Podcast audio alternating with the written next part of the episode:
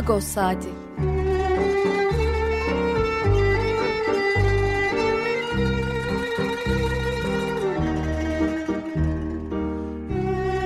Haftalık Agos gazetesinin penceresinden Türkiye ve Dünya gündemi. Agos'un mutfağından haberler, söyleşiler, olaylar.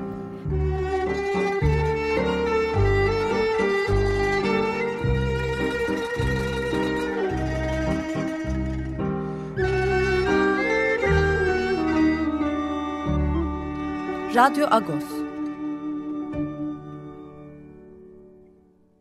Radyo Agos'tan günaydın. Ben Luis, ben Yetver Tanzikyan. Bu hafta size ben yardımcı olacağım. Bu hafta şarkıyla değil hemen e, yayınla başladık. E, her hafta şarkıyla başlıyoruz biliyorsunuz. Bunun da nedeni e, gündemimizin hayli yoğun olması. Konuklarımız da e, var. E, bu hafta e, ilk bölümü e, Dünya Ana Dil Günü'ne ayırdık. 21 Şubat yarın yani Dünya Ana Dili Günü. E, önemli. Agos'un da önem verdiği konulardan bir tanesi. E, bu konuyu ele alacağız. E, Ferda Önen, e, Dil Hakları İzleme Belgeleme Raporlama Ağı'ndan e, Ferda Önen e, konuğumuz hattımızda. Birazdan hemen e, ona döneceğiz. Ayrıca Sevan Değirmeyen Can'la e, bağlanacağız yine bu bölümde, ilk bölümde. İkinci bölümde azınlık vakıfları seçim yapamıyor. Bunu sık sık gündeme getiriyoruz bir dava açıldı. E, o davanın yansımalarını, o davada olup bitenleri konuşacağız. Son bölümde de e, Pakrates Dükkan'da e, haftalık sohbetimizi, Türkiye'nin gündemini, e, toplumun gündemini konuşacağız. E, akışımız böyle.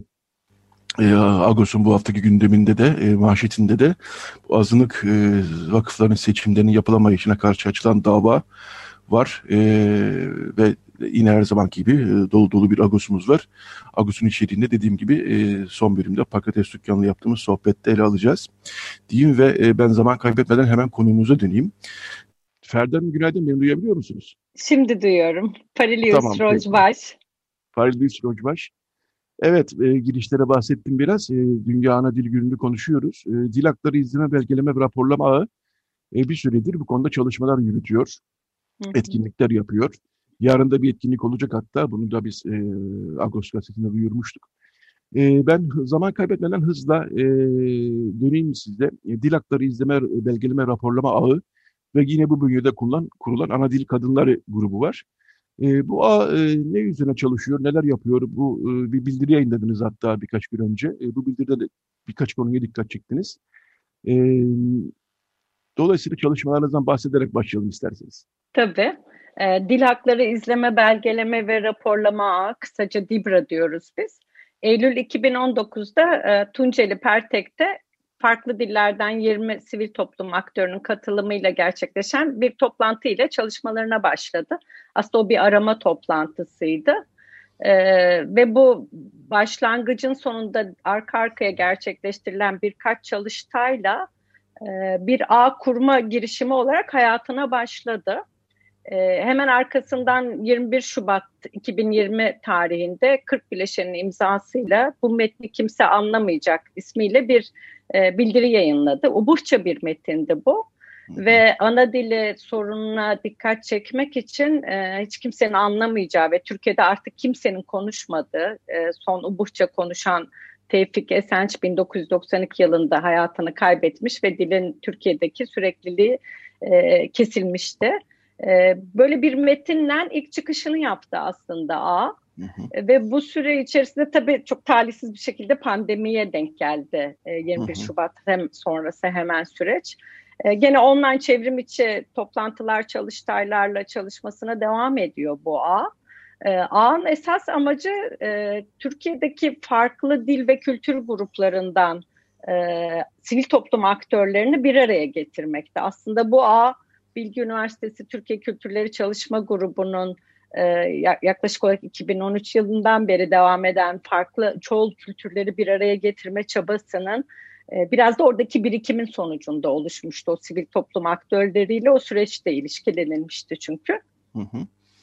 E, amacı e, bu farklı dil ve kültür gruplarını bir araya getirip herkesin kendi başına sürdürdüğü mücadeleyi e, DİBRA'da ortaklaştırmak. E, ne, ne kastediyorum burada? Ortak mücadele alanlarını belirlemek, birbirine deneyimini paylaşmak. İşte siz seçmeli dersi nasıl yapıyorsunuz? E, siz ne durumdasınız bu konuda gibi birçok e, karşılıklı paylaşım e, bu ağın bir sürü iletişim grubu, WhatsApp, e, e-mail gibi iletişim gruplarından devam ediyor. Gene ortak işbirliği alanları, dayanışma ve destek konularında e, bir arada olan bir ağ.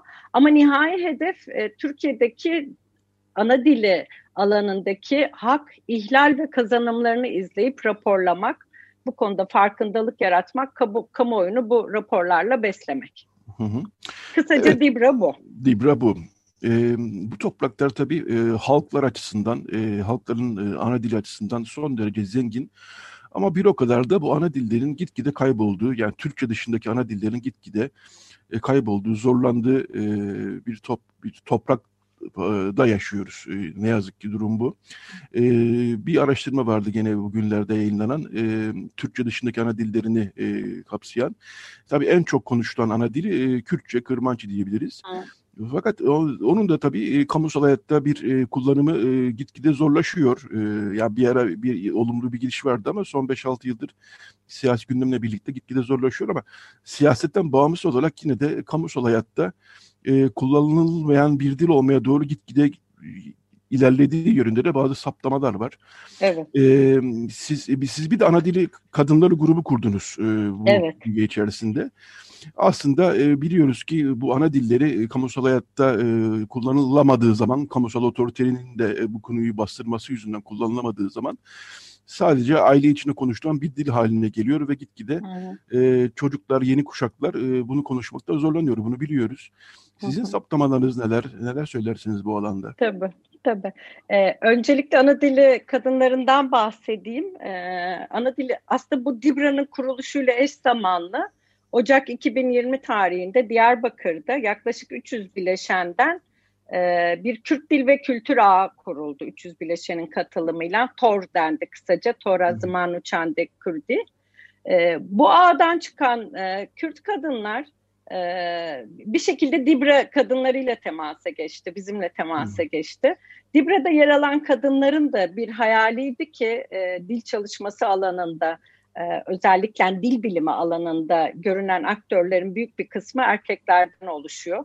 Ve çoğunlukla dille ilgili herhangi bir etkinlik yapıldığında e, kadınlara ulaşmakta sıkıntı yaşıyorduk. Biz de yaşıyorduk bu sıkıntıyı.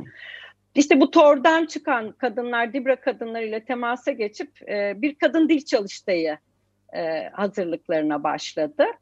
E, bu dil çalıştayında kadının ana dili mücadelesindeki yeri, kadın olmaktan kaynaklı sorunları, biraz toplumsal cinsiyet ve dil temalı e, yani ortak dil çalışmaları dışında cinsiyet temelli e, temaların da olduğu e, iki günlük bir çalıştay planıydı aslında. Tabii bunun içerisinde egemen dil politikaları, asimilasyon, eğitim, işte kadının taşıyıcı olarak rolü gibi bir sürü soru vardı kafalarda. E, bu amaçla herkes kendi çevresini hareketlendirdi. Dibra'nın ilişkide olduğu kurumların da katılımıyla 30 kadın e, gene bir iletişim grubu üzerinden bir araya geldi. E, tam 17 Mart haftası bir buluşma planlarken pandemi hayatımıza girdi ve o buluşma ve çalıştayı bir süre ertelemek zorunda kaldık. Ama kadınlar e, uzun bir süre o WhatsApp grubunda işte bu Parilus, Rojbaş herkesin kendi ana dilindeki paylaşımlarıyla bir etkileşim sağladılar. Ve bu etkileşimin sonunda ya biz beklemeyelim bu pandemi uzayacak e, deyip e, Eylül ayında 2020'de e, online araçlar üzerinden çevrim içi bir araya geldik. Ve Çalıştay e, henüz birbirini tanımayan e, kadınlar için hele ki bu pandemi döneminde biraz sıkıntılı olacak deyip Önümüze 25 Kasım, 21 Şubat, 25 Kasım Kadına Şiddete Karşı Mücadele Günü, 21 Şubat Ana Dili Günü. Ve işte 8 Mart Dünya Kadınlar Günü ekseninde e, kadın ve dil, ana dili teması üzerinden biraz farkındalık yaratmak, biraz kadınların bu alandaki sesini duyurmaya yönelik çalışmalara başladı. E, birazdan belki her iki kurumun etkinliklerinden de bahsederim. E, sizin bıraktığınız yerden devam edersem, e, dil meselesi evet politik bir mesele aslında. Bir egemenlik ilişkisine dayanıyor. Ve egemen ulus dili ile diğer ulusal topluluk azınlıkların dili arasındaki e, üzerindeki baskı e, en önemli unsuru oluyor. Ama bunun dışında bir hiyerarşik dil ilişkisi var. Yani hı hı. E, çoğunluğun konuştuğu dil ve o azınlık baskı altındaki diller arasında hem resmi dil hem devlet e, araçlarının desteği gibi ilişkilenme sonucu bir hiyerarşi hem baskı hem hiyerarşi ilişkisi söz konusu. Hı hı. Bu güçsüzlük e, diğer diller için ikincil ve önemsiz olma algısı yaratıyor aslında. Hani dilin kaybolma hı tehlikesinin bir politik tarafı var, bir kullanım alanı var. Bu baskı altındaki ana dilinin yasal ve kültürel bir statüsten yoksun olması e, işin baskı unsuru dışındaki e, düzen, yasal düzenlemelerle yapılabilecek olan kısmı Türkiye bu konuda da ciddi eksiklikler yaşıyor.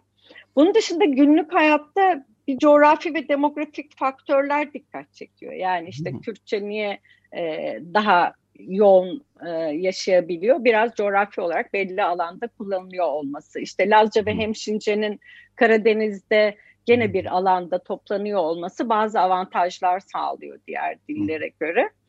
E, ama bunun dışında e, ana dilin eğitim ve kültür alanında kullanımı e, bir dilin yaşatılması için diğer önemli bir unsur. E, yine sağlık, hukuk gibi kamusal hizmetlerde, belediye hizmetlerinde bu dilden faydalanmak e, dilin yaşatılmasını ve yaygınlaşmasını sağlayacak başka bir araç. Sonuç olarak dili konu ana dillerini, bu diğer baskı altındaki ve azınlık dillerini konuşan insan sayısının giderek azaldığı bütün araştırmalarda ortaya çıkıyor. Ee, yaşlarla gençler arasında biraz e, dijitalleşme sonucu da oluşan bir kopuş var ki dijitalleşme de zaten tüm dünyada belli egemen dillere yoğunlaştırıyor gençleri.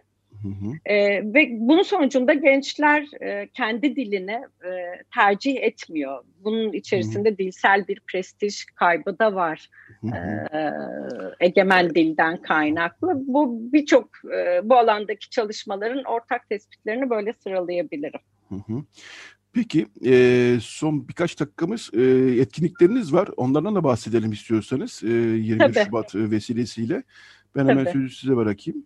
Tabii. Ee, öncelikle siz de bahsettiniz. 21 Şubat yarın e, hı hı. saat 15'te e, Ermenice Öğreniyorum Çünkü isimli bir panel var. Aramyan Okulu'ndan Yetişenler Derneği ve Merdanik Sivil İnisiyatifi'nin e, organize ettiği sosyal medya hesaplarından duyurusu yapıldı.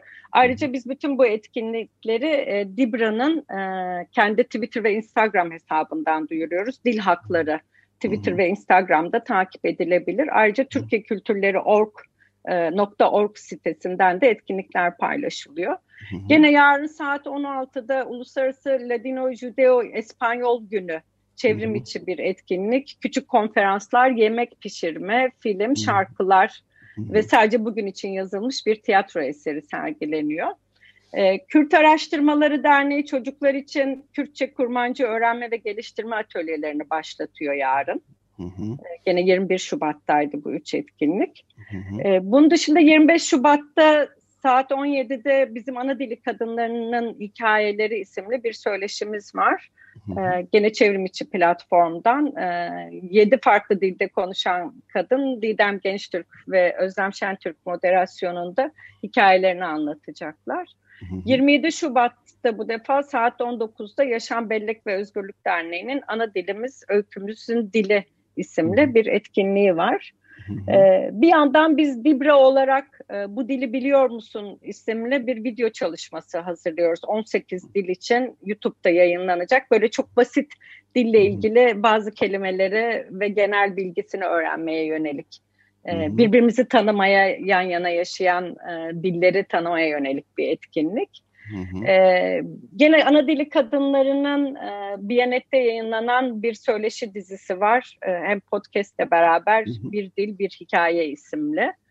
E, ve bizim küçük bir anime filmimiz olacak ana dili kadınları olarak e, yaygınlaştıracağımız gene bu dil meselesine dikkat çekmeye yönelik. E, bunların herhalde çoğunu e, dil hakları izleme belgeleme raporlama ağı DİBRA'nın e, sosyal medya hesaplarından herhalde e, evet. detaylara ulaşabiliriz değil mi? Evet evet. Daha tekrar söyleyeyim dil hakları Twitter ve Instagram'da ulaşılabilir. Hı-hı. Ana dili kadınlarının da kendi aynı ismiyle sosyal medya hesapları var. Takip edilebilir Hı-hı. orada.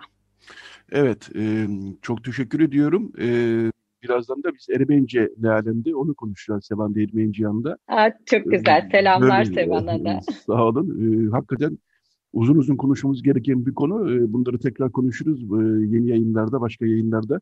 E, çok evet umarım. Evet. Ben teşekkür ederim fırsat verdiğiniz sesimizi duyurmamıza aracı olduğunuz için. Açık Radyo ailesine selamlar, sevgiler. Teşekkürler. Evet, Dil Hakları İzleme Belgeleme Raporlama Ağı'ndan Ferda Önen konuğumuzdu.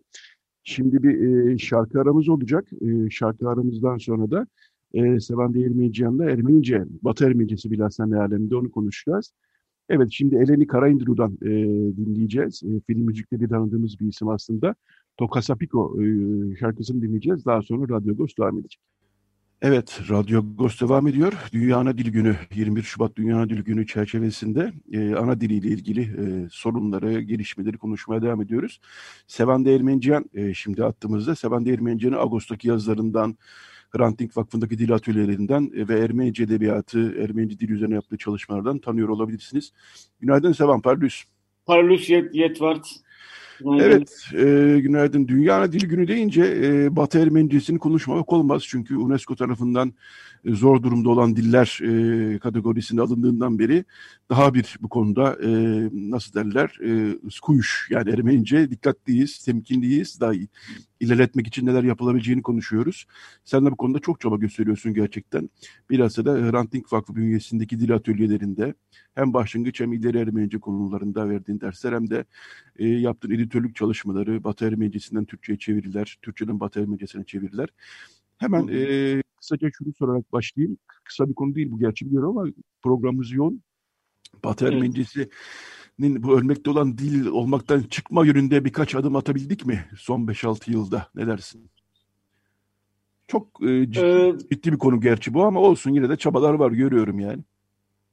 Tabii ki e, çabalar çok e, çok dediğin gibi. Hani sadece Türkiye'de değil e, Türkiye dışında Batı Ermenicesinin yoğun olarak kullanıldığı e, ülkelerde veya e, kurumlar Gülbenkian başta olmak e, üzere bu konuda çok hassaslar ve ellerinden gelen maddi ve manevi e, her şeyi e, yapıyorlar e, hani kitaplar basma konusunda olsun e, yeni nesle bu dilin aktarımı e, aktarımından ziyade de kullanım alanları açmak e, konusunda e, ısrarcı bir tavır sergi, sergiliyorlar ve e, hani e, dil öyle bir şey ki hani e, bugün ekelim e, yıllar sonra neticesini göreceğiz bel, belki de. Ee, evet, e, bunlardan bir tanesi de e, e, Hrant Dink Vakfı bünyesindeki e, dil atölyeleri, Batı Ermenicesi üzerinde dil atölyeleri bunlar e, hem başlangıç seviyesi hem de ileri seviyeler, Ermenice okumalar gibi burada e, nereden baksan bir 5-6 yıldır daha uzun süredir belki bir çaba yürütülüyor. Başka evet, çaba, 5 baş, olacak. Evet, başka çaba yürüten kurumlar da var. Ee, e, burada e, biz bu hafta e, bir e, tam bir sayfa ayırdık. Haftaya da devam edecek. Burada e, kurs almış, e, Batı Ermenicesi konusunda çalışmış. E, Ermeni toplumundan gelmeyen, bu Batı Ermenicesi'ne ilgi duyan insanlarla röportajlar yaptık. Bunların için tabii Ermeni toplumdan gelenler de var aslında. Doğru. Kendi aldıkları eğitimi yeterli bulmayıp.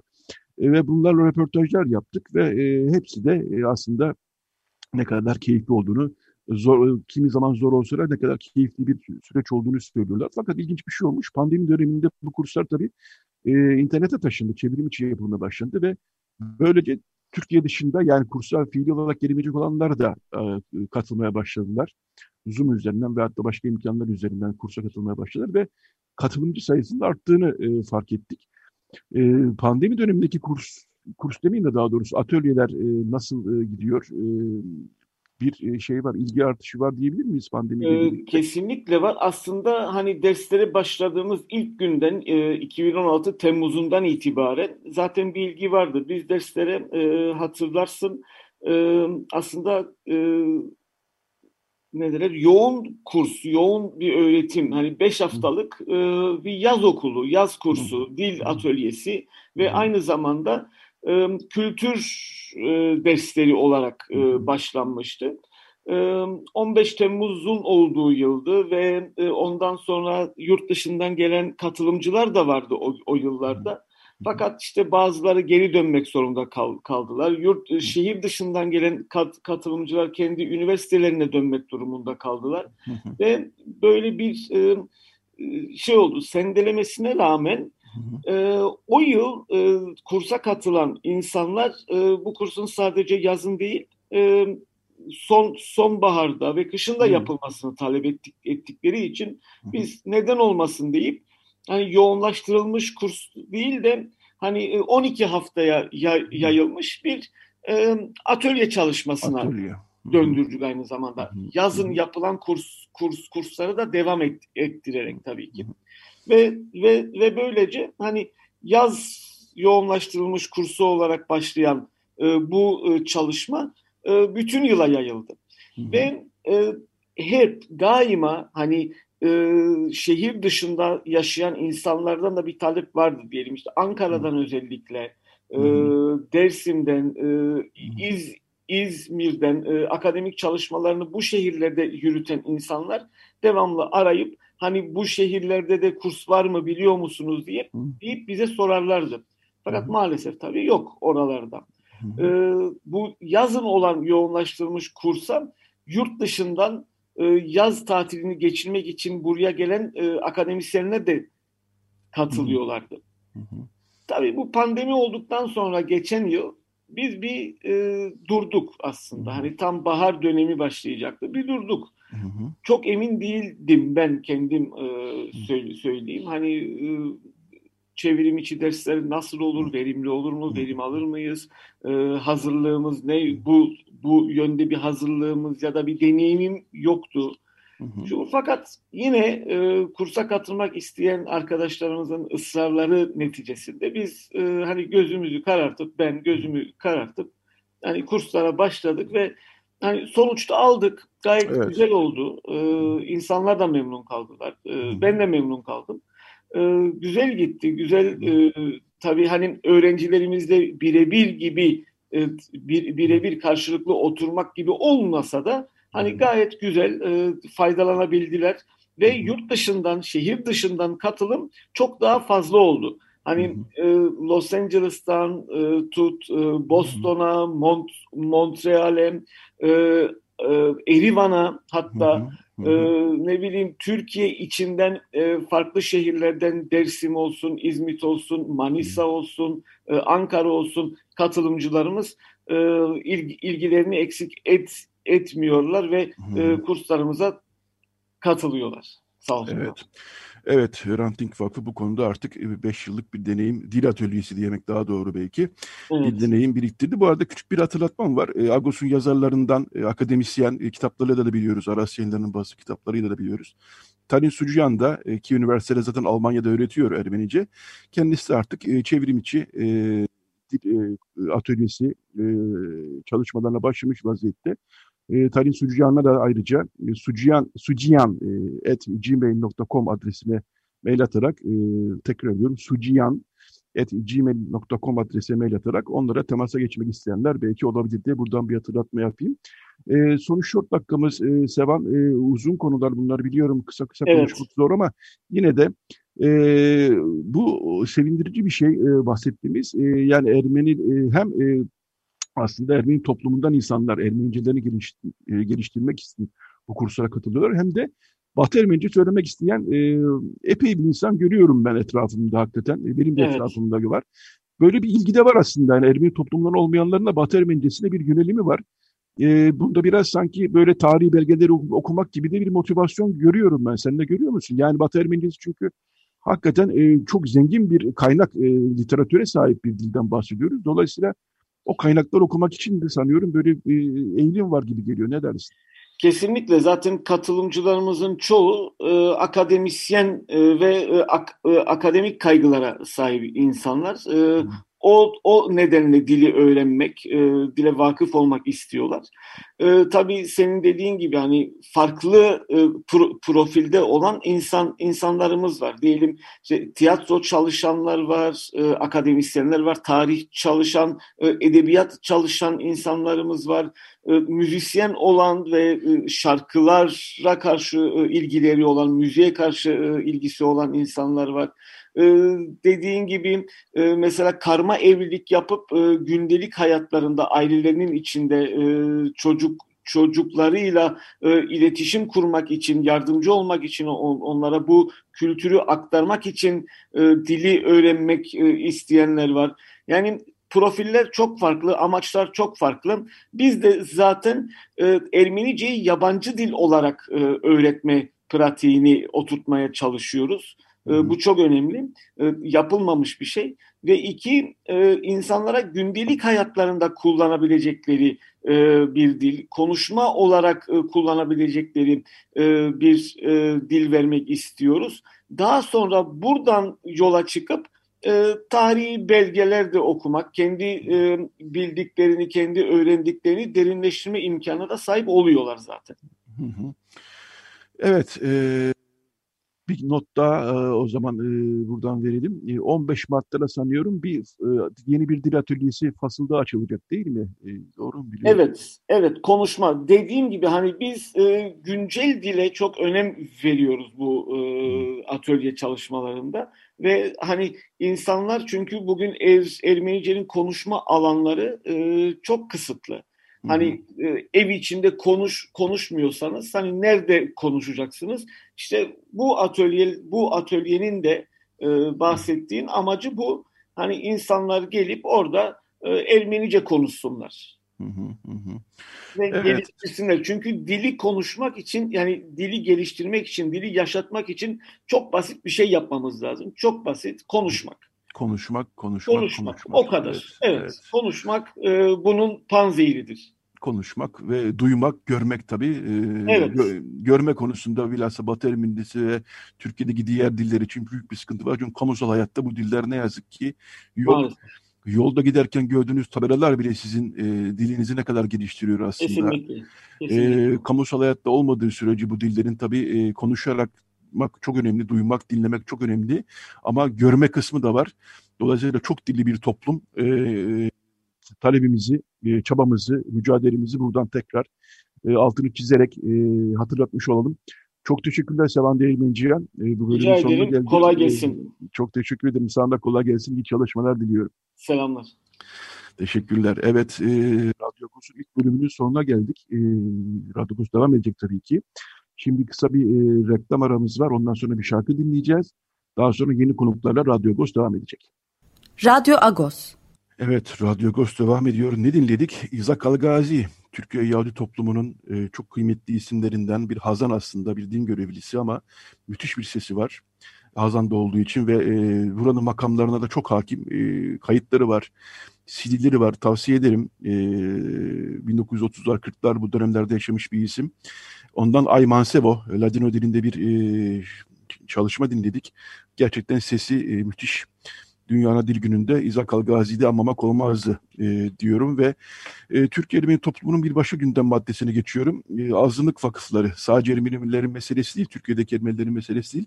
E, Rumların e, ve e, vakıflar e, çerçevesinde örgütlemiş bütün azınlık toplumlarının meselesi, Bulgarların, Yahudilerin e, azınlık vakıfları e, yönetim kurullarını seçemiyoruz 8 yıldır. Biz bu konuyu sık sık gündeme getiriyoruz hem gazetede hem burada.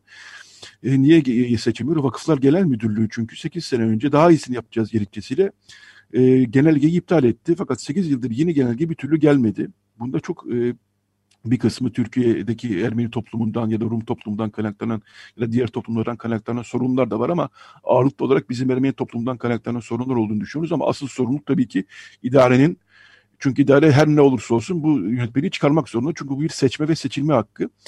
Ee, dolayısıyla bu konuda artık harekete geçildi. Sivil bir inisiyatif. Toplum girişimini zaten e, partik seçimlerinden biliyor olmalısınız. E, toplum girişiminden iki isim ki bunlardan biri de Cüliyet e, Demircioğlu e, dava açmaya karar verdiler. İyi de yaptılar bence. E, ve e, Arno Kolacı ile Sebo Aslangil müvekkil e, avukat olarak bu davayı açtılar. E, ilginç gelişmeler oldu. E, dava ile onları konuşacağız ama ben önce e, önemli bir gelişme, sivil bir inisiyatifin böyle bir adım atması. Aslında vakıfların daha hukuki adımlar atması beklenirken sivil bir inisiyatiften, sivil vatandaşlardan hamle gelmesi önemli. Bunu önemsiyoruz. Dolayısıyla Arno ve Juliet Demircioğlu ve Arno Kalaycı konuğumuz. Günaydın, hoş geldiniz Parlus. Günaydın, hoş bulduk Parlus. Ee, şimdi ben e, Arno izin verirsen Juliet'le başlamak istiyorum. Çünkü aslında dava açmak için girişimde bulunan isimlerden bir tanesi o. Ve Agos'a verdiği röportajda bu hafta diyor ki e, seçme ve seçilme hakkını önemsiyorum. E, bunu sürekli sosyal medyada konuşmaktansa harekete geçmeyi e, önemsedim diyor. Biz de bunu, ben de bunu önemsiyorum gerçekten. Juliet, e, biraz da sen kendi sesinle anlat istiyorsan. Seni harekete geçiren neydi? Tabii ki. Yani çok basit bir gözlem de aslında harekete geçiren. Bu konuyu sürekli dost meclislerinde, sosyal medyada konuşup duruyoruz. Ah bu seçimler niye yapılamıyor diye. Ama kimse harekete geçmemiş. 8 yıldır açılan tek bir dava yok. Dolayısıyla bu konunun da aramızda konuşarak çözebilmemiz mümkün değil. Bu artık aşikar. Dolayısıyla harekete geçmeye karar verdik ve bir dava açtık. Hı hı. Ee, bir miktar bu öğrenilmiş çaresizliklerimizden kurtulmak istedik. Hep böyle bir e, hani açsak da bir şey olmaz. Bu dava zaten sonuçlanmaz. Yıllarca sürer falan gibi böyle bir e, öğrenilmiş cevaplarımız var içerisinde. Böyle olduğunu nereden biliyoruz? Hı hı. E, 8 yıl önce eğer Vakıflar Genel Müdürlüğü'ne dava açan biri olsaydı belki de bugün sonuçlanmış olacaktı bu konu. Evet, e, bu e, bunu önemsiyoruz gerçekten çünkü bu bilhassa vakıf çevrelerinde e, hadi 8 yıl öncesine gitmeyelim e, çünkü daha yeni iptal edilmişti, yenisi gelecek demişti. 200 sene beklendi. Rahat bir 5 yıl önce belki bu konuda daha ciddi adımlar atılabilir ama bu 5 yıl boyunca işte bakanlarla görüşmek, e, işte hükümetten birileriyle, idareden birileriyle e, görüşmek. Bunlar daha çok önemsendi. İşte onlardan alınan sözler evet daha çok önemsendi. İşte konuştuk oluyor, olacak, az kaldı e, gibi e, işte gerek e, patliklik makamından, gerek patlik vekilliği makamından, gerekse vakıf yönetimlerinden yapılan temaslar daha da önemsendi. Hatta şöyle bir şey e, söyleyeyim. O kadar e, bu iş böyle artık uzadı ki Garopaylan o da çalışıyor. E, HDP milletvekili Garopaylan. Yani e, bu mevcut Kültür Bakanı'na dedi ki siz e, bu konuyla ilgili sözlerin beşinci bakansınız. Mehmet Nuri Ersoy daha yeni atanmıştı. Üzerinden nereden baksanız iki yıl falan geçmiştir. E, siz bu konuyla ilgilenen beşinci bakansınız. E, umarım sizin zamanınızda olur e, demişti. O da olacak gibi yani yuvarlak bir cevap verdi ama onun döneminde olacak mı bak emin değilim. Ama şöyle bir şey oldu. 30 Kasım'da e, Arno sana geleceğim birazdan bunlara ilgili olarak. 30 Kasım'da e, Dolmabahçe'de e, Cumhurbaşkanı Sözcüsü İbrahim Kalın ve Adalet Bakanı Abdülhamit Gül bütün azınlık toplumlarının ruhani ve sivil temsilcileriyle bir toplantı yaptılar. Orada bir sürü sorun konuşuldu. Biz orada yoktuk ama öğrendik içeriden ne konuşulduğunu ve tabii bütün azınlık toplumları bu sadece Ermenilerin sorun değil çünkü Rumların da ağırlıklı olarak sorunu aslında. E, vakıf seçimlerinin ne kadar ciddi ve sıkıntılı bir konu olduğunu söylemişler ve oradakiler de tabii ki çalışıyoruz, çözeceğiz filan e, demişler. E, 30 Kasım'dan e, sonra işte Aralık, Ocak, Şubat 3 ay neredeyse geçmiş vaziyette. Hani e, çözüm olmadığı gibi çözüyoruz gibi bir şey de yok. Arno e, davayı açtınız siz e, Sebo Aslangil ile birlikte ve e, enteresan bir yanıt aldınız. E, idare mahkemesine açtınız bu davayı ve evet. mahkeme size dedi ki bu idare mahkemesinin konusuyla Asya mahkemesine gidin. Fakat Sebo Aslangil'in bu hafta verdiği röportajda bize de oradan öğreniyoruz ki Rumlar da e, kendi vakıflarında bu iş için çaba göstermiyor diye kendi vakıflarına dava açmışlar ve onların aldığı davada bu işi Asya Mahkemesi bakmaz idare mahkemesine gidin demiş. Dolayısıyla yargısal anlamda bir böyle bir oyalama taktiği var mı? Ne dersin? Neler oldu dava sürecinde? Sen anlat istersen. E, Yetvat Ahbek öncelikle bize bu imkan sağladığınız için çok teşekkür ederim. Kendimizi ifade edebilmek bizim için çok önemli bir e, önemli oldu bizim için de.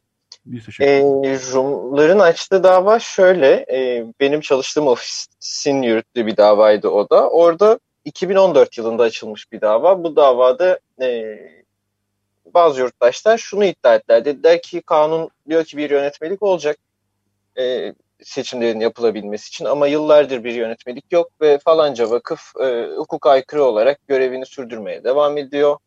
E, burada bir kanun boşluğu var. E, Asli Hukuk Mahkemesi bu kanun boşluğunu doldursun, seçim kararı alsın ve seçim usulünü belirlesin. E, bu yargılama sonunda 2017 evet 2017 yılında e, mahkeme şuna hükmetti. Dedi ki bu bunun kanun tarafından e, açıkça bu alanın yani seçime ilişkin usullerin yönetmelikle düzenleneceği belirlenmiş. Dolayısıyla burada bir kanun boşluğu yok. Mahkemenin bu boşluğu doldurması mümkün değil. E, bizim yargımız görevli değildir dedi. Daha sonra bu kişiler Yargıtay'a başvurdu. Yargıtay da bu kararı onadı. Hı hı. E, buradan bizim olayımıza döndüğümüzde e, idare mahkemesi bize şunu dedi. Ya idarenin e, vakıflar üzerindeki yetkisi denetimle sınırlı. E, ve bu vakıflar özel hukuk güzel kişiliğine sahip. Dolayısıyla bu seçim yapılması ya da seçimin geçerli olup olmamasına ilişkin işlemler Asli Hukuk Mahkemesi'nde görülmelidir. E, adli yargıda görülmelidir dedi. E, açıkçası biz bu kararın hukuk uygun olmadığını düşünüyoruz. E, ya bunun birçok sebebi var. E, ya da niye bu kararın verildiği üzerine de düşünülebilir. Ben bana sorarsanız hani 8 yıldır yönetmelik niye çıkmıyorsa bu bu karar da bu yüzden e, veriliyor. Hı hı. E, ama burada şu şöyle bir tutarsızlık var. Aslında Vakıflar Genel Müdürlüğü'nün ya da idarenin e, azınlık vakıfları üzerindeki yetkisi hiçbir zaman sadece denetimle sınırlı olmaya geldi. Yani bu gerek 2007 tarihli eski seçim yönetmeliği ya da e, 2010 e, 2008 tarihinde çıkan ve 2013'te kaldırılan sonraki yönetmeliğe de baktığımızda aslında şöyle bir şey görüyoruz. E, bu vakıflar yani azınlık vakıflarının e, seçimlerin dört yılda bir yapılacak ki bu ta nizamnamede bile böyle düzenlenmiş e, millet, Ermeni Milleti Nizamnamesi'nde. E, 4 yıl süreyle yöneticilerin seçildiği dört yıl sonunda e, vakıf yönetiminin seçim yapmak üzere idareye başvurması gerektiği hı hı. ve fakat idarenin yani e, mesela bir azınlık vakfının süresi görev süresi dolmasına rağmen başvurmaması halinde e, Vakıflar Genel Müdürlüğü'nün ve 2007 tarihli yönetmelikte de valiliğin e, böyle bir yetkisi var. Cemaat içerisinden e, seçim tertip heyetini oluşturup seçimi yürütme görevi var. Hı hı. E, dolayısıyla aslında söz konusu olan belki yeni vakıflar için ya da diğer kanunda sayılan diğer vakıflar için e, Vakıflar Genel Müdürlüğü'nün yetkisi belki denetimle sınırlı olabilir ama azınlık vakıfları söz konusu olduğunda aslında bu e, kazın ayağı böyle değil. Gerçek durum bu değil. Hı hı. E, kaldı ki e, aslında vakıf seçimi yalnızca e, ilgili vakfın herhangi bir azınlık vakfının seçime ayak diretmesi yüzünden yapılamıyor değil. Yani ortada bir e, yönetmelik yok ve bu yönetmeliği düzenleme görevi e, Vakıflar Genel Müdürlüğü'ne ait. Dolayısıyla. Vakıflar Genel Müdürlüğü kendi görevini yerine getirmediği için aslında seçim yapılamıyor. Ve e, Vakıflar Genel Müdürlüğü bize şunu dediğinde e, yönetmeliğe ilişkin çalışmalar devam ediyor. Biz zaten yüce gönüllülük ettik, bir genelge çıkarttık. E, bu genelgeyle vakıflar kendi yönetim kurulu eksikliklerini tamamlayabilir.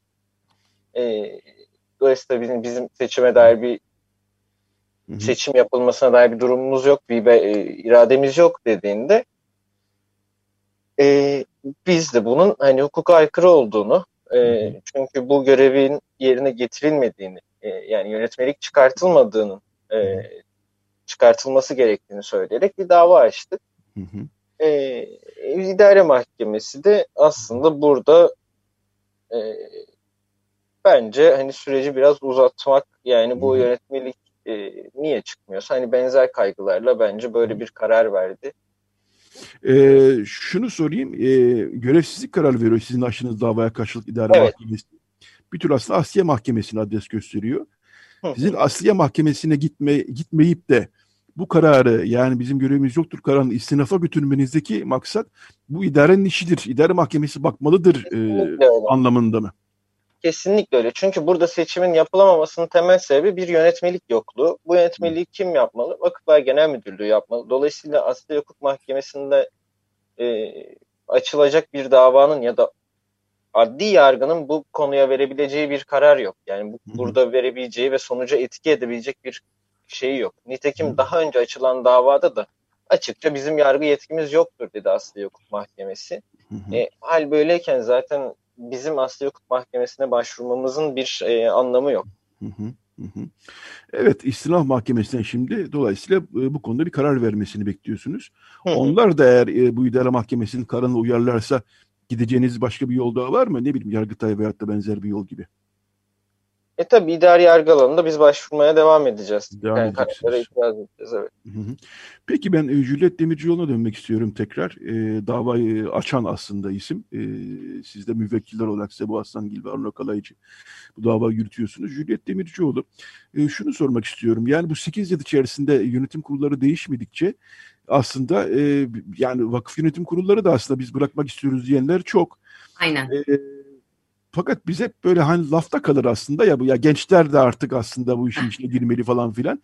Şimdi iki sonucu oluyor. Hem bu seçme seçilme hakkı gerçekten e, elimizden alınmış oluyor Ermeni toplum olarak ve aynı zamanda Rum, e, Bulgar, Süryani toplumlar olarak. Hem de e, gençlerin önü kesilmiş oluyor aslında. Peki şunu sorayım. Gençler gerçekten e, bu vakıf yönetimlerine toplum e, toplumdaki bu e, faaliyetlere girmek için e, senin gözlemlerin aç, e, açısından soruyorum e, hevesliler mi, istekliler mi? Böyle bir talep de var mı bir taraftan? Bence bir talep var. Ama bir, şu, bu içimizdeki itiş tepişi gör, gördükçe onların da hevesleri kaçıyor olabilir. Bir türlü konsensüs sağlanamıyor. İşte herkes sözde aslında çok yorgunum diyor ama belki de yerinden kımıldamak istemiyor gibi durumlar onların da hevesini kaçırıyor olabilir. Ama en temelde vakıflar bizim için niye önemli diye düşünecek olursak e, aslında biz Ermeni toplumu olarak vakıflarının etrafında kök salan ve kültürünü nesilden nesile aktarabilen bir topluluğuz. Dolayısıyla Dolayısıyla kendini yenilemeyen her sistem tükenmeye mahkumdur diye düşünürsek eğer bu seçimleri yapamazsak aslında kendi kendimizi yok etmiş olacağız bir şekilde.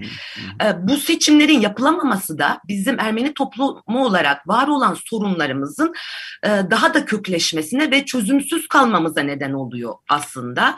Hani bakınca bu resme gençlerin hevesini yeniden geri getirebiliriz ama bir taraftan tablonun ne olduğuna manzaraya şöyle kaba bakkal hesabıyla baktığımızda ben şöyle bir şey görüyorum.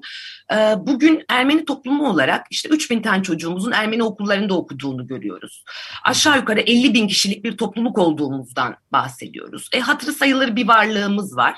Buna karşılık 42 tane vakfımız var. 37'si İstanbul'da. 13 vakfımızın da okulu var. Yönetim kurullarını da hani bu hesabın altına şimdi yönetim kurullarına bakacak olursak aşağı yukarı 7 ile 12 kişi arasında değişen yönetim kurulu üye sayıları var. Ortalamada 10 desek aslında 400 kişinin çalışıyor olması lazım. Bu bahsettiğimiz kocaman büyüklük için. Ama ister ölümlerle, ister istifalarla olsun, isterse artık yorgun olduğu için aktif görev almamayı tercih edenlerle olsun. Hani ben kendi gözlemim, kişisel yorumumla söylüyorum bunu, etrafımda gördüklerimle. Yüzde 40 kapasiteyle çalışıyor bizim vakıflarımız aşağı yukarı. Yani bu şu demek, bu böyle bir büyüklüğe 400 kişi hizmet etmeliyken şu anda 150-170 kişi arası vakıf yöneticisi hizmet ediyor. Bu onlara da yazık. Onlar aslında 4 yıl için ve 400 kişiyle beraber görev almak üzere göreve geldiler. Ve şimdi 12 yıldır ve e, altına imza attıkları şeyin 3 katı büyüklüğünde bir şeye hizmet etmeye çalışıyorlar. Dolayısıyla ben samimiyetle yorgun olduklarına inanıyorum. Hani hı hı. aslında gerçekten e, var gücünle çalışsan oldukça yorucu bir tablodan bahsediyoruz. Hani hı profesyonel şirketlerde bile görev değişimleri olur. Burada da yavaş yavaş gençlerin işin içine girmesi lazım. Onları heveslendirmeliyiz. Gençleri bugün eğer işin içine katamazsak, bu konuyu çözüp seçimleri yapamazsak çözdüğümüz gün çok geç olabilir. Yani Allah uzun ömür versin şu an mevcut aktif görev alan bütün yöneticilere ama 10 sene sonra bu konu çözümlendiğinde yönetim kurullarının yaş ortalaması muhtemelen herhalde 65-75 civarı bir yerlere dayanacak. E, o zaman bir neslin hiç toplumun yönetim kurullarında pratik yapmış olma durumu da olmayacağı için tecrübesiz bir sürü insan ortada olacak seçim yapalım dendiği gün. Dolayısıyla bu böyle bir tecrübe ve kilometre meselesi bence. Dolayısıyla hızla gençlerin heveslendirilmesi, yönetim kurullarına aktif olarak dahil edilmeleri lazım diye düşünüyorum. Evet bunlar önemli gerçekten. Ee, Arno son birkaç dakikamız orada da sana döneyim. Başta konuştuk. vakıflar bu konuda şeyler aşırı, hayli temkinliler dava açma konusunda. E, bunu çok konuştuk. Sebu Aslangil de konuştuk. Diğer vakıf yöneticileriyle konuştuk. Hatta e, dava açmaya niyetli izleyip daha sonra yönetim kurulları içerisindeki tartışmalar yüzünden bunu e, erteleyenler de var. E, bir yani şeye gelince vakıf yönetim kuruluna girince artık bir bir türlü sanki devletle bir arada hani iş götürme e, kültürü e, mantığı iyice yaygınlaşmış oluyor. Yine de ben senin fikrini sorayım. Yani bu e, vakıflar peki bu yola niye gitmediler bugüne? Niye gitmediler bugüne kadar sence?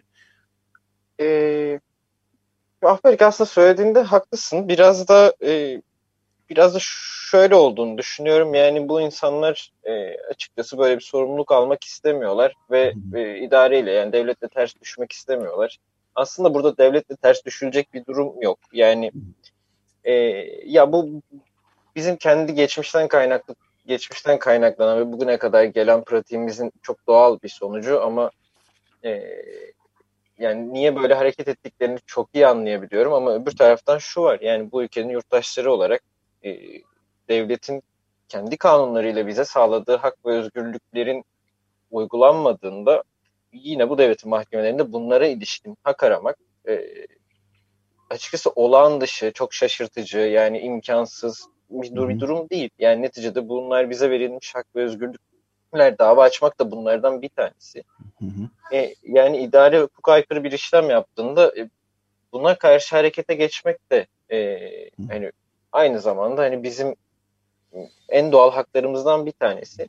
Hı hı. E, yani çok bence bence çok üzücü çünkü yıllar önce yani yıllardır bu e, yapılmıyor. Hani başta da konuştuk hani bir iki yıl belki beklendi, oldu bu oldu ama Lucky Bey'in, Lucky Wingers'ın döneminde hatırlarsanız yani bu o kadar uzamıştı ki Lucky Bey istifa etmişti.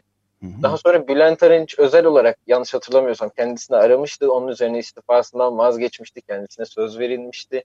Hı hı. Yani o oldu bu oldu ve bu süreç çözümsüz kaldı. Açıkçası hani bence hani ki biliyoruz ki bazıları çok fazla şikayet ediyor. Bazı vakıf yöneticileri diyor ki yani kimse yok zaten gençler ilgisiz. Biz çok yorulduk. Görevi bırakmak istiyoruz.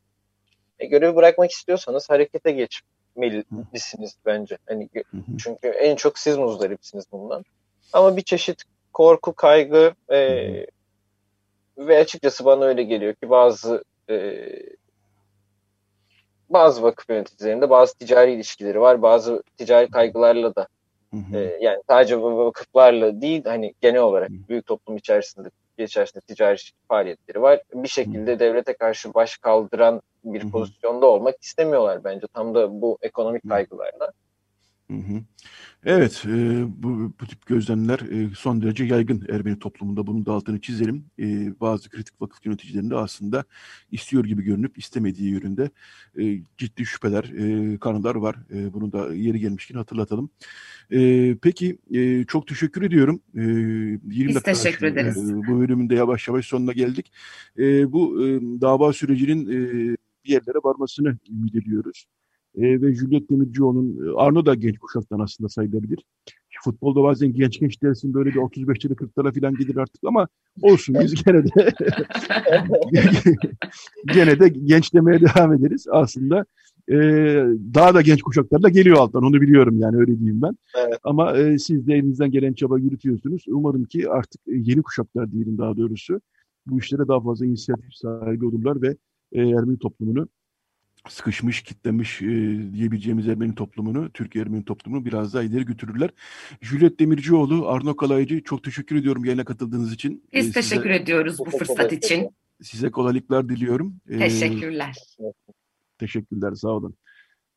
Evet, e, Radyo Goş devam ediyor. Bir şarkı aramız olacak. Ondan sonra reklama gideceğiz. Şarkımızda bunu aslında çalmıştık e, pandeminin ilk günlerinde ama e, Dünya Dil Günü vesilesiyle bir daha çalalım. E, e Aradinkçi'nin çok meşhur bir e, vesisi vardır. E, Ahmet Kaya'nın sesinden ağladıkça, e, Gülten Kaya'nın sözleriyle Ahmet Kaya'nın sesiyle ağladıkça olarak biliyoruz biz bu şarkıyı. Besteyi. E, aynı beste üzerinde birkaç farklı e, topluluktan, farklı toplumdan farklı isim. Eleftheria Navitaki, Türkiye'den kardeş Türküler, Türkiye'den toplumdan Maral Aymaz ve Yahudi toplumdan Yoav İtsak e, beraber seslendirdiler bu şarkıyı e, Picture e, aslında e, gerçek ismi. Bunu da Zoom üzerinden, internet üzerinden yaptılar. Bunu daha önce çalmıştık ama çok da sevilmişti çaldığımız zaman. Şimdi bu şarkıyı dinleyerek e, bir reklam arasına gidelim. Reklamdan sonra Parkıtes Dükkanı'nda Gündem yine yoğun. E, Türkiye'nin vermeyen toplumun gündemini konuşmaya devam edeceğiz. Evet şimdi e, Aradinkyan'ın bestesini dinliyoruz. Radyo Agos. Evet, e, Radyo Agos devam ediyor. Ne dinledik? Birazdan e, Vay Vay Ninna, bu aslında Rençber Aziz'in e, çok çalışmalar yapmış bir isim.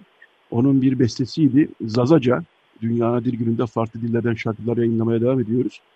Zazaca bir şarkısıydı. E, türküsü, türkü de diyebiliriz buna tabii ki. E, onu dinledik e, ve şimdi bu bölümde e, Pakrates Tukyan'la e, iki haftadır yapamadığımız sohbeti yapalım. Günaydın Pakrat abi, parlıyız. Günaydın Pardüş Yatrat, günaydın. Ne güzel evet. bir program oluyor böyle. ana dili gününde bir de ana diliyle şarkılar geçidi çok keyifli oluyor. Evet, çok teşekkürler. Ee, senle genelde Türkiye'nin verme toplumunun e, gündemini konuşuyoruz. Ee, Ermeni toplumunun gündemine geleceğiz ama ben şu konuyu baştan konuşmak istiyorum açıkçası. Sen de aynı hassasiyete sahip olduğunu düşünüyorum. Ömer Faruk Gergellioğlu'na yönelik bir e, dava onaylandı e, Yargıtay tarafından. Ömer Faruk Gergellioğlu gerçekten bilhassa son 3-4 yıldır e, hak savunuculuğu alanında çok önemli işler yapıyor e, hak mağdurun kimliğine bakmıyor, kim olduğuna bakmıyor ve kim e, mağdur durumdaysa onun sesi oluyor. Ve e, dün bir gelişme oldu akşam saatlerinde. Yargıtay bir haber paylaştığı için e, onun hakkındaki bir e, davayı onayladı. E, bu sanıyorum e, Gergerlioğlu hakkında vekilinin düşmesine kadar gidecek bir yolun başlangıcı oldu. Bilhassa sosyal medyada Gergerlioğlu'na destek e, mesajları var. Ben de buradan Gergerlioğlu'nun ne kadar önemli, önemli bir iş yaptığını açıkçası duyurmak istiyorum. Ee, az evvel bahsettiğim gibi mağdurun kimliğine bakmıyor, kim olduğuna bakmıyor, kim hak mağduriyetine uğramışsa, kim insan hakları alanından mahrum kalmışsa onun sesini duyurmaya çalışıyor. Ben buradan bu birkaç cümleyi Gergerlioğlu için söylemek isterim. Bilmiyorum sen ne dersin? Fakret abi. E, bütünüyle katılıyorum tabii söylediklerine yeter. Çünkü hakikaten de artık bazı suçlamalar, bazı ithamlar o kadar bayatladı ki Gergerlioğlu'nu gene terör örgütü propagandasıyla e, yargıladılar. Bununla suçluyorlar. Yargıtay bununla e, verilen cezayı onaylamış oldu. Bu da artık Türkiye'deki adalet sisteminin, yargı sisteminin nasıl bir yozlaşmaya ve inandırıcılığını kaybetmeye doğru gittiğinin göstergesi. Yani e, bugünlerde çok e, her şey güncelleniyor doğal olarak siyaset gündemi her şeye etki ediyor. E, dün e, öğretmen Ayşe bir kez daha tele, e, televizyondaydı. Bu çıplak arama meselesini gündeme getirdi. Kendisi de buna maruz kalmış bir insandı çünkü. E, ve onu da e, Diyarbakır'dan Beyaz Şok programına katılıp da burada çocuklar ölüyor bunları görün duyun dediği için terör örgütü propagandasından bebeğiyle beraber hapse atmışlardı. Artık bu e, suçlamalara kabak tadı veriyor. Son zamanlarda artık suçlama da aramaya gerek kalmıyor. E, gururla İçişleri Bakanı açıklama yapıyor ki 700 küsur kişiyi gözaltına aldık. E, 24 saat 48 saat geçmeden e, alayını serbest bırakıyorlar neredeyse. Birkaç tanesini de göstermelik bir şekilde biraz önce saydığım gerekçelerde hapse atıyorlar. E, bunların hiçbir inandırıcılığı yok ama e, memleket üzerinde bir karabasan gibi e, çöken bir iklim var. Korkunç bir iklim bu. E, şimdi Gergerlioğlu e, da dahil olmak üzere 8 milletvekili galiba fezleke hazırlandı gene.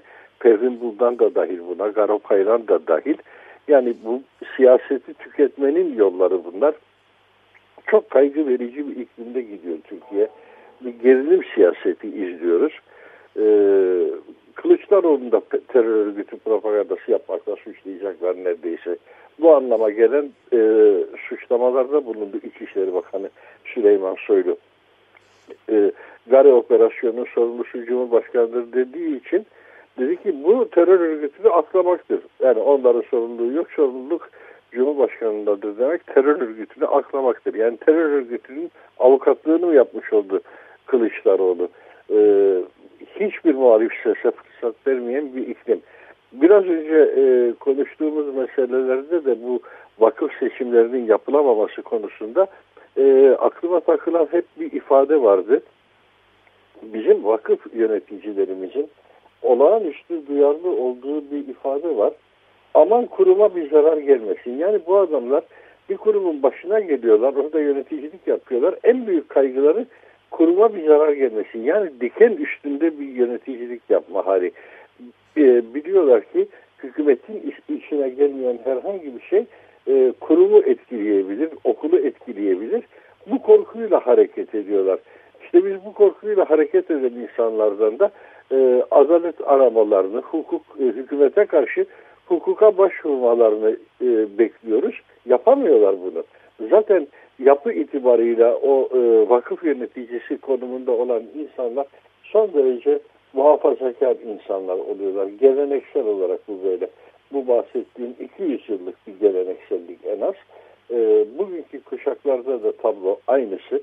Hiçbir zaman devrimci, radikal, kararlı, hak talep eden insanlar o görevlere getirilmiyor. Düzen buna fırsat vermiyor. Ee, evet bir seçim yapılıyor ama o seçimi manipüle eden o kadar çok unsur var ki hiçbir zaman devrimci bir insan o görevlere gelemiyor. Kendisi arzu etse de tabii e, şu da muhakkak ki bir sürü e, devrimci adam da benim ne işim var kilise vakfının yönetiminde gibi bir tutum içerisinde. Bu çok doğal ama bu tutumda olmayan ben toplumuma bu yolla hizmet edebilirim diyen insanların da sistematik olarak önü kesiliyor. Çünkü Türkiye Ermeni toplumu artık bir halk değil bir dini cemaate indirgeli. Dini cemaat dediğin zaman e, başta patrikhane olmak üzere ruhanilerin, kilise insanlarının daha sözünün geçerli olduğu bir mecra oluyor. Bu sadece Ermeni toplumu için de öyle değil üstelik. E, bütün e, gayrimüslim azınlık toplumları için tablo böyle. Devlet Osmanlı'dan beri onları dini önderleri vasıtasıyla tanıyor. Onlarla muhatap oluyor. Patriklerle, haham başılarıyla bilmem nelerle muhatap oluyor. Ee, onlar da yapıları itibarıyla zaten e, edukasyonları itibarıyla, donanımları, hazırlanışları itibarıyla fevkalade tutucu insanlar ve bütün kaygıları da aman kuruma zarar gelmesin. Çünkü e, kuruma zarar gelme ihtimali var mı? Vardır. Demokratik bir ülkede yaşamıyoruz. Bu gerçeklik e, hepsinin de önünü kesiyor. Ben biraz hızlı mı girdim mevzulara? var. Evet duyamıyorum sizi. Evet, e, Radyo Agos devam ediyor. E, pandemi koşullarında e, Radyo Agos'u e, e, evden yapıyoruz. Dolayısıyla ara sıra böyle e, hat kopuklukları oluyor. E, kusura bakmayın. E, tekrar geri döndük yayına. Pakrat abi hatta mısın? E, duyuyor musunuz beni Pakrat abi? E, Radyo Agos devam ediyor. Evet, ufak bir teknik aksaklığımız oldu. Şarkıyla hemen araya girdik. Onnik Dinkciyan dinledik, Hangarz'ı dinledik. Pakrat abiyle e, Pakrat Tükkan'la e, haftalık sohbetimizi yapıyorduk. E, bir, dediğim gibi teknik bir aksaklık oldu. E, Ağustos'ta bu hafta e, neler var onları da ben aktarayım size. E, baş, manşette e, ilk bölüm, ikinci bölümde konuştuğumuz gibi vakıf seçimleri konusu vardı. Onun dışında da e, önemli dosyalarımız, haberlerimiz var elbette. E, arka sayfamızda e, sertellerle ilgili bir kitap yazan Koronatay'la bir söyleşimiz var e, serteller konusu e, aslında e, yakın tarihimizin önemli bir e, gazetecilik ve e, düşün insanlarından bahsediyoruz ama onların varlık vergisi döneminde yaşadıkları gerçekten çok ilginç. E, ona dair e, Koronatay'ın saptamaları çok ilginçti gerçekten. Onun dışında e, ikinci sayfamızda, e, üçüncü sayfamızda e, Türkiye'den ve Ermenistan'dan gelişmeler var e, söz konusu. Aydın Altın Topuz her zamanki gibi e, her zaman gibi eğitime dair e, görüşlerini kaleme aldı. E, evet, Pakrat abi hatta mısın? Evet hattayım hattayım ben. Tamam bir hattan düştük abi bir teknik bir aksaklık oldu. Farkındayım evet. Evet özür diliyoruz e, dinleyicilerimizden. E, Fakat abi istiyorsan bizim e, diğer gelişmelere geçelim. E, Salı günü itibariyle büyük orucumuz başladı. Metzbach yani. Ee, evet. Bu hafta geleneklerimiz de sürüyor. Geleneklerimiz e, çok e, ilgi gören ve beğenilen bir bölüm oldu. Misak Ergel e, yazıyor, e, Beste Kabak yazıyor. Misak Ergel bu hafta Surp Sarkis, e, Musa Dağ bölgesinde Surp Sarkis geleneklerini yazdı. E, bir taraftan da mezbak başladı. E, dolayısıyla e, Büyük Oruç aslında Ermeni toplumunun, e, Türk bütün Ermenilerin ama Türkiye'deki Ermeni toplumunun e, önemlediği, önemsediği bir e, süreçtir. E, 40 gün aşağı yukarı ve Paskalya'da sona erecek bir e, oruç dönemi. Hem o var hem de e, geleneklerimizden Ermenice de çevirip e, koyuyorsun. E, bu haftaki Ağustos'ta neler var sizin, senin bakışından? E şimdi Ermenice açısından bu geleneklerimiz e, yazı serisi çok anlamlı oldu. Çünkü geçen geçtiğimiz yıllarda Ağustos'un e, önceki yıllarında bu konuları biz e, Sarkis Seropyan'ın özel ilgisinden ötürü genişçe e, konu ederdik, incelerdik. Onun kaybından sonra o alanda geri düştüğümüzü farkındayım. Ben daha çok politik tercihlerde bulunuyorum, politik konuları işlemeyi seviyorum, şudur budur. O konuda bir geriye düşmüşlüğümüz vardı. Neyse ki e, işte Misak Erger olsun, Besse Kabak olsun bu üçüncü yazı oldu e, konuyla ilgili. İlkini Misak yazmıştı, sonuncuyu Misak yazdı. Arada bir de Besse Sasun bölgesinden gelenekler aktardı. E, ve o eksikliği gidermiş olmanın keyfini yaşıyorum aslında Ermenice sayfalarda. Çünkü Ermenice sayfalar okuyucuları uzunca bir zamandır bu konuların biraz dışında kalmışlardı.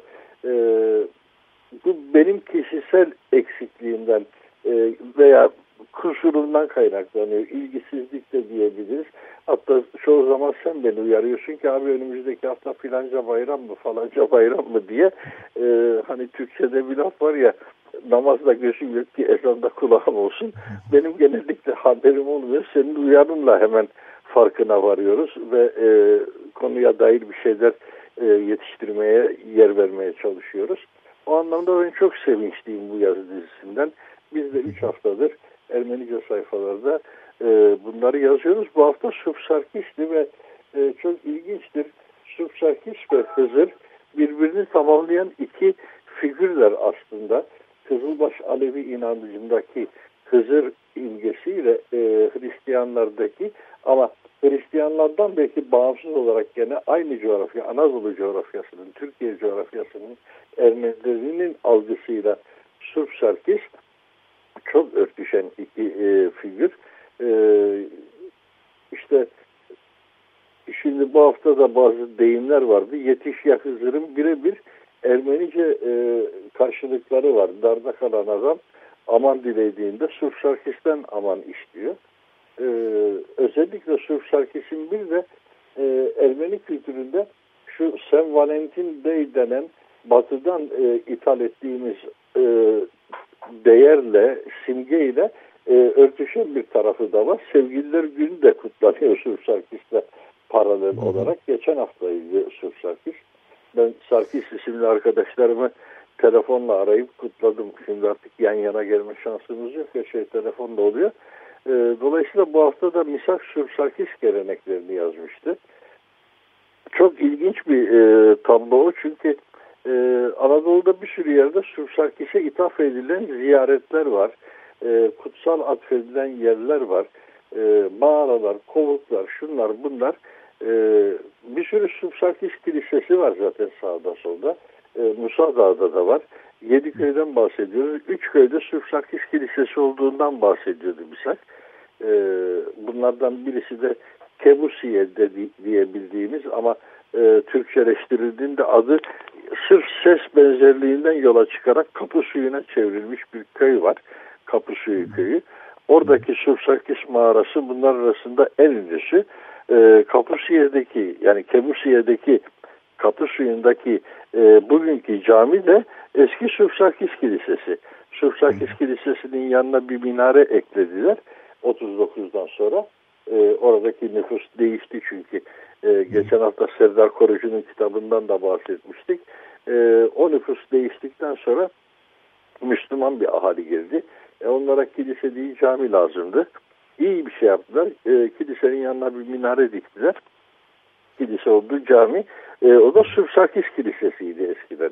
Yani Sarkis figürü Ermeni folkloruna çok girmiş. E, inanç ve ritüeller halkın elinde bambaşka bir e, kıyafete bürünüyor. Bu geleneksel Hristiyan inancından ayrışan bir şey oluyor. Kendine özgü oluyor.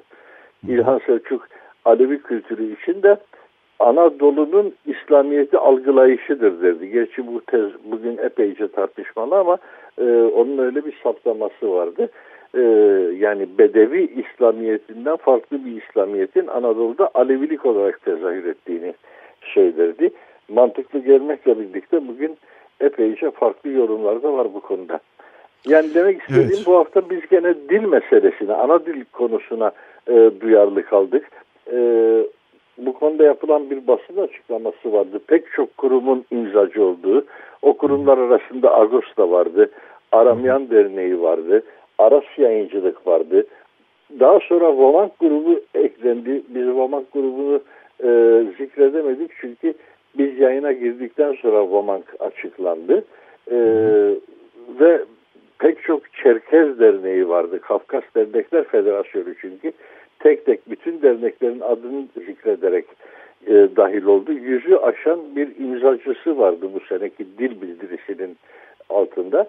O dil bildirisini biz e, Ermenice ile de koyduk. Tabii unutmayalım en önemli e, Ermeni e, toplumsal girişimi ise Norzat'tı. O bu bileşiminde aktif katılımcısı e, toplantılarında falan bulunuyorlar. E, onlar da imzacıydılar. Yani şöyle böyle beş Ermeni e, kurumsal imzası vardı. Buna karşılık Çerkezler aşağı yukarı e, 40'ın üzerinde e, dernekle temsil edildiler. Aynı şekilde Lazlar, e, Kürdiler, şu bu pek çok e, hemşinliler şüphesiz. E, ve e, ilginç bir şey. Yani Türkiye çünkü bir dillerin çeşitliliğinin çok yoğun olduğu coğrafya ve trajik bir şekilde de bir diller mezarlığı da e, biraz önce konuğumuz mesela Ubuhça'dan bahsetti. E, Tevfik Esenç'ten bahsetti. Ubuhça konuşan son insandı dedi. E, onu kaybettikten sonra Ubuhça öldü. E, evet, konuğumuz olmuştu ya ilk bölümde. Evet, şimdi Recidem bahsetti. E, evet, Recidem beni uyarıyorlar. E, programın sonuna gelmişiz. Arada böyle hafif ufak bir kopukluk biraz vaktimizden almış oldu. E, kapanış şarkısında önce, önce çalmak durumunda kaldık. Dolayısıyla Evet artık e, Radyo Agos'un sonuna geldik. Programı kapatmamız lazım ee, Pakrat abi. Ben aldı iki haftadır yoktum. Ya da onun doğru, e, doluluğu mudur nedir böyle tam gaz evet. gidiyorum. Sonra tam gaz gidiyorsun evet. bakıyorum Olsun. çok fazla Ama, monolog e, yapmışım. Programda e, artık bitmek zorunda. Çok teşekkürler Pakrat Sükyan. Haftalık iki haftadır yapamadığımız haftalık sohbeti de yapmış olduk. İyi bir hafta sonu diliyorum. Teşekkür ediyorum. Eyvallah sağ olasın. Teşekkürler Yatmak. Görüşeceğiz inşallah. Sağ olasın. Evet e, Radyo Gus'un sonuna geldik. E, kapatmamız gerekiyor artık. Rejide Beren Beltaş, Baltaş yardımcımızdı. Herkese iyi bir hafta sonu diliyoruz. Haftaya yeni bir Radyo Gus'ta buluşmak üzere diyoruz.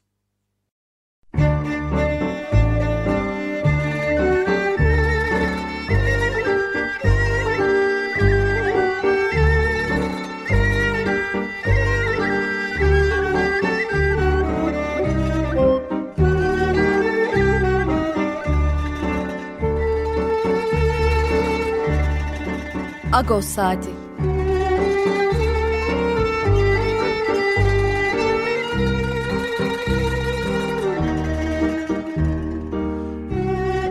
Haftalık Agos gazetesinin penceresinden Türkiye ve dünya gündemi.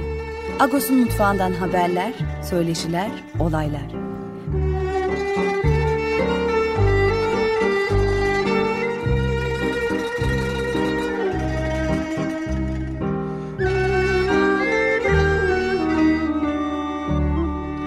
Radyo Agos